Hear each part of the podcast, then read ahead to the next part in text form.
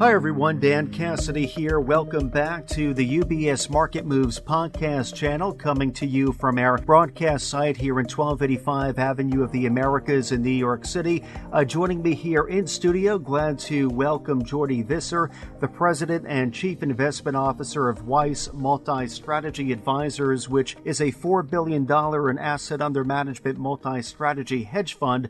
At Weiss, Jordi oversees the portfolio managers and is responsible for the overall risk aggregation of Weiss's funds. Uh, some further background on Jordi. Jordi is a lead contributor to his firm's podcast, In Search of Green Marbles, which you can find on all major streaming services, and is the host of the video series Real Time with Jordi Visser. You can find him on Twitter as well using the handle at jvisser underscore Weiss. Now, to tie in the theme of our conversation for today, Jordi is also an avid fan of horse racing, and as you will soon hear in this episode, Jordi draws many similarities between analyzing horses and his role as chief investment officer of a hedge fund. At the end of the episode, you might just hear Jordi's latest thoughts on the field as we approach the Kentucky Derby, which is coming up on Saturday, May 6th, soon approaching. So with that, Jordi, it's great to be with you here in person in our studio. Thank you for spending some time with our listeners. Welcome. Thanks, Dan. Good to, good to be in studio this time as opposed to uh, over uh, Polycom.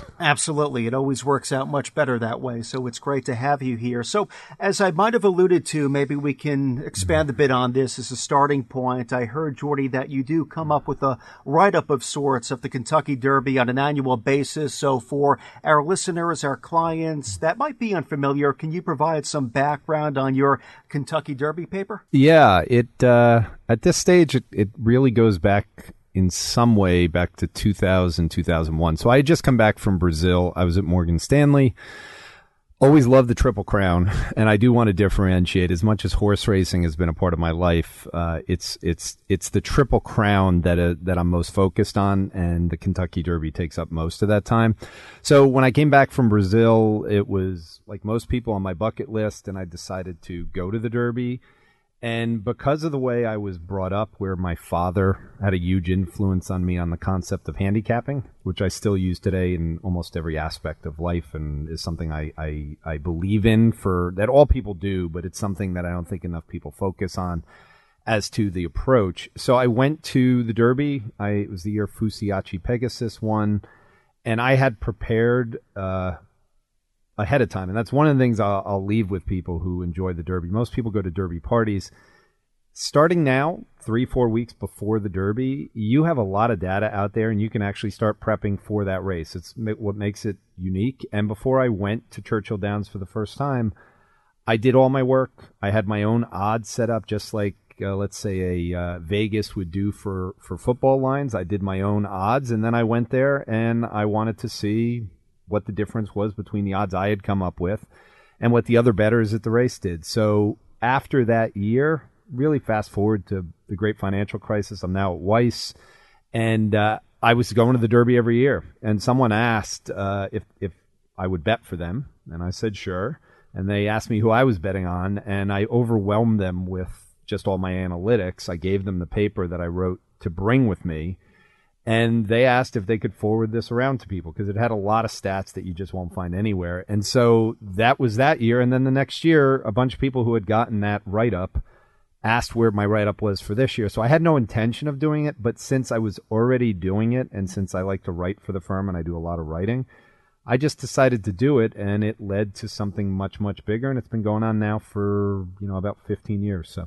Well, it's a fascinating story. Amazing how that all fell into place. And the analysis you alluded to sounds very interesting. I do want to dive a bit further into that a bit later in our conversation. Before we get there, maybe to take a step back, Jordi, can you speak a bit further in terms of your passion for horse racing? Seems to be quite clear, but can you speak a bit further as to how that all originated, where that all came from? Yeah, and I, I think this will go for uh, a lot of people, um, especially as a young kid. My father just played games with me, and they all involved some sort of predictive quality or math associated with them, whether it was poker, whether it was chess.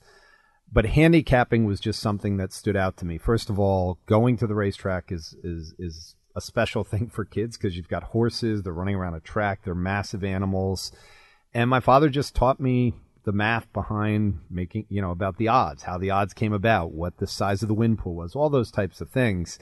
But more importantly, and probably the thing that, that stands out the most that left with me, um, handicapping a horse race is about data and qualitative data. So you've got the quantitative data, which they hand to you when you enter. So the second you enter a racetrack, they give you a program. And in that program is an enormous amount of data. So there's not many things that you do in your life where you're handed something and you have this data analytics. So even as a kid, I was like, wow, this is great. So think about fantasy football now. Uh, think about the NFL combines, which is the closest thing I can give you to handicapping a race. You're trying to predict who's going to be the best athlete at, or the best player at this position. Some of that data is the combine quantitative stuff where they do the measurements, but some of it's just how much they have in their heart and how much they go through it. Horse racing is no different. So I started at a very young age combining quantitative data with qualitative data. I started coding a program when I was probably 17 on a Commodore computer, taking all these analytics from racing forms, combining them, and then going to the racetrack and with my friends and being like, okay, well, here's what this horse did there. And I started having almost like baseball cards to allow you to do things. So for me, uh, it started with my father, and then since then, it has extended into the way that I analyze markets, the way I think about what the future is going to look like, and it all, I would say, was impacted most directly from handicapping horse races. So, some deep roots, it sounds like. Thank you, Jordi, for expanding on that, sharing that with our listeners. I'm curious the parallels you can draw analyzing data when it comes to horse racing relative to the work you do as chief investment officer at Weiss, analyzing data at a hedge fund. Can you speak a bit further to that? Yeah, and for anyone listening who's kind of like, how does this fit in? Uh, I really like if you just started with what does pari-mutuel mean, uh, and then if you you look it up and you realize, okay, this is different than poker in a very important aspect, meaning the odds of that you're betting on are created by the people at the racetrack or betting on the race. So you have to think about that. That is as close to the stock market as you can get. When you decide to buy a a name in the semiconductor space, you're also saying I like this name better than the other names in the space, or I think it's going to outperform the index. But there's some relative nature to it, which is really what pari-mutuel is. You're making one decision uh, in lieu of another. And so, as a CIO, if I'm bringing on a PM, do we, you know, we'll look at quantitative data, we'll look at qualitative data on the PM. Everyone who's looked at a hedge fund looks at the historical track record. Well, that's like a racing program. They look for how they did during certain conditions, meaning the great financial crisis. Okay, well, maybe that's a muddy track. You can go through the similarities, but the end result is for a CIO, when it comes to PMs or when it just comes to the macro environment, and I think that's probably one of the most important things I spend time on. Uh, what is the banking crisis that we've been going through since March? What does that mean for the future? How does it impact credit conditions? You're trying to look at things that are happening and match them up some way with the future. And I think the way I was taught handicapping races, it was really this progression of things. And it's a really important part. So I'll just leave it as, as this.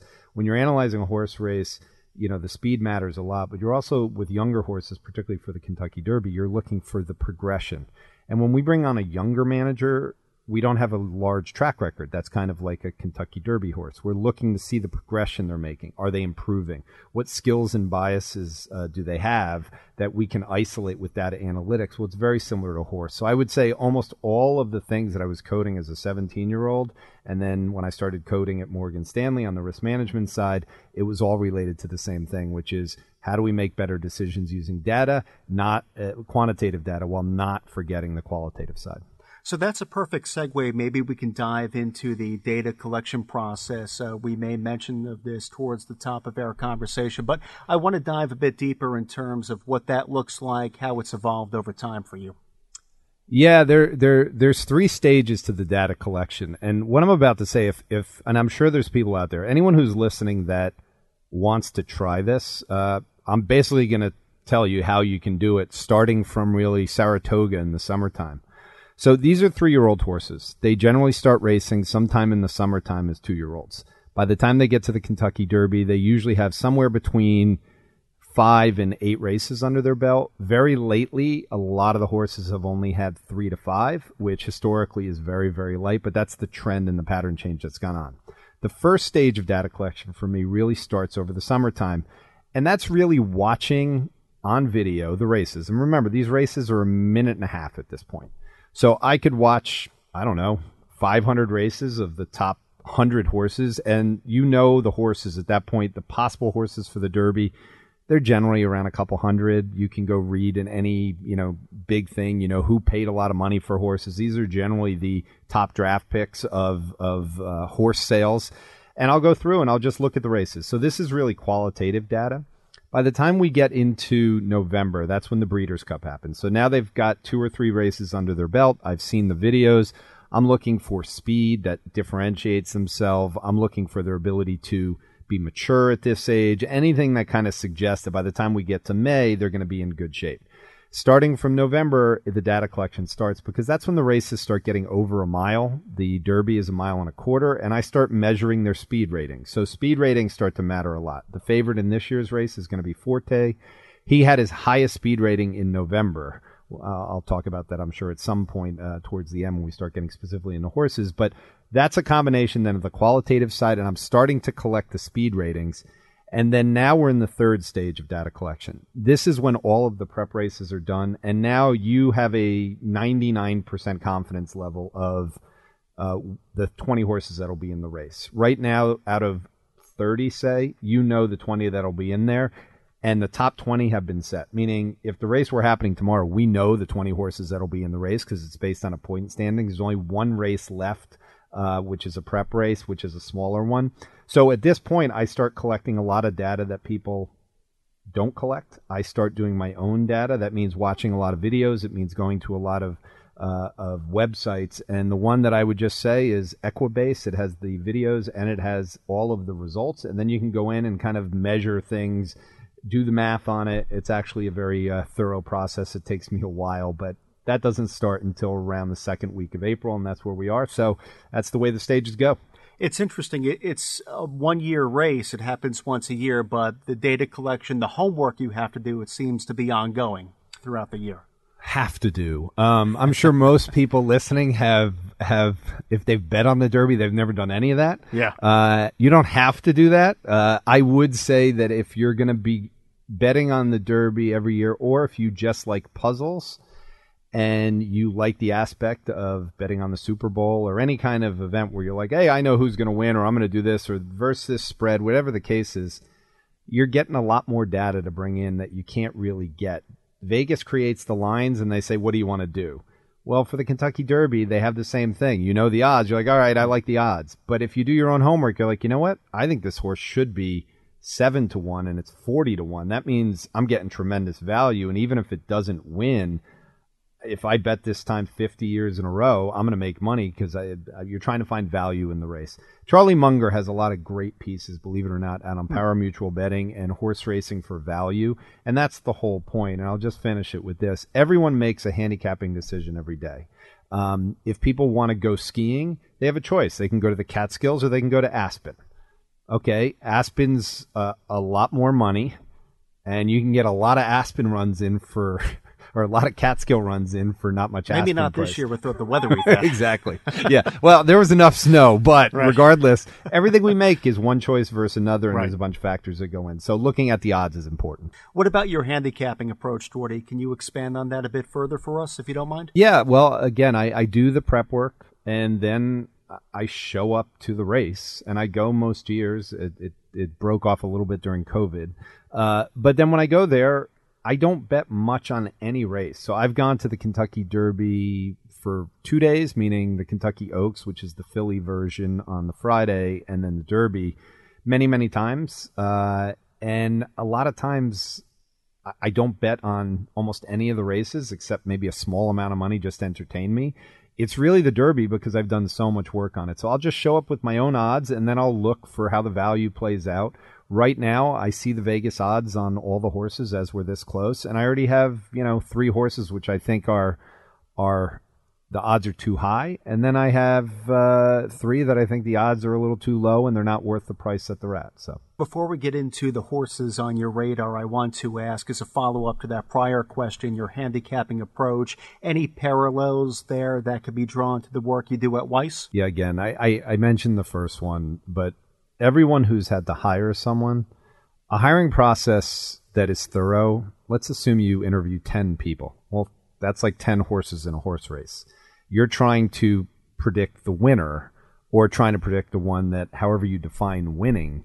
And so for every single thing, when we decide we're going to focus on uh, moving in this direction, we have a podcast. It's been a big part of kind of what we've done. And we thought about it. Well, I like doing them. Secondly, there's content in there that people want. How can we help the same way you guys do? And so I'm looking for any types of things, whether it's emerging markets, whether it's China, whether it's anything that today people may not be focused on, but they will be in the future and that helps me make decisions because long-term decisions for how you want to shape your business you kind of have to make decisions with a longer term vision. And so anyone that's focused on the future i think the process that i use for handicapping is very much geared towards future decision making if you don't mind the ask uh, the biggest risk or set of risks you feel facing investors at the moment as we make our way through the balance of the year? Well the the obvious one is what's happening from the banking situation. So at this point um, we've had unprecedented bank deposit outflows.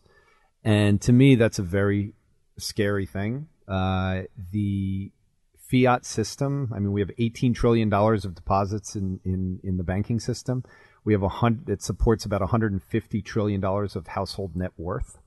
And that quote unquote levered re- reserve fractional banking system it's really important for the deposits. The trust in the banks is important. Um, I'm, I just wrote a paper that's coming out next week, and we'll send over a copy to you guys, uh, and it'll be on the website. But it's all on the intersection of crypto, artificial intelligence, and the banking side, and this concept of trust. And I think that is the biggest risk.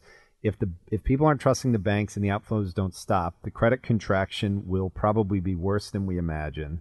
I don't think this is systemic. I think this is basically another tightening, but I think you asked the question for the biggest risk. I think that's the biggest risk. I'm not really sure it's that bad for the market as a whole unless we go into a severe recession because people are expecting it. But I do think we're going to see a slowdown, and I do think it's impossible for people to, to fully know what the credit contraction is going to do. Well, there's a lot out there to keep one up at night. Uh, so, Jordi, thank you for sharing some color around market risks and your outlook for this year as well. Jordi, thank you again for making the time joining us here on UBS On Air Market Moves. Appreciate it. Thanks for the invitation, Dan. Always a pleasure. UBS Financial Services Inc. or its affiliates and its employees are not affiliated with any third party speakers mentioned. As a firm providing wealth management services to clients, UBS Financial Services Inc. offers investment advisory services in its capacity as an SEC registered investment advisor and brokerage services in its capacity as an SEC registered broker dealer. Investment advisory services and brokerage services are separate and distinct, differ in material ways, and are governed by different laws and separate arrangements. It is important that you understand the ways in which we conduct business and that you carefully read the agreement and disclosures that we provide to you about the products or services we offer. For more information, please review Client Relationship Summary provided at ubs.com forward slash relationship summary or ask your UBS financial advisor for a copy.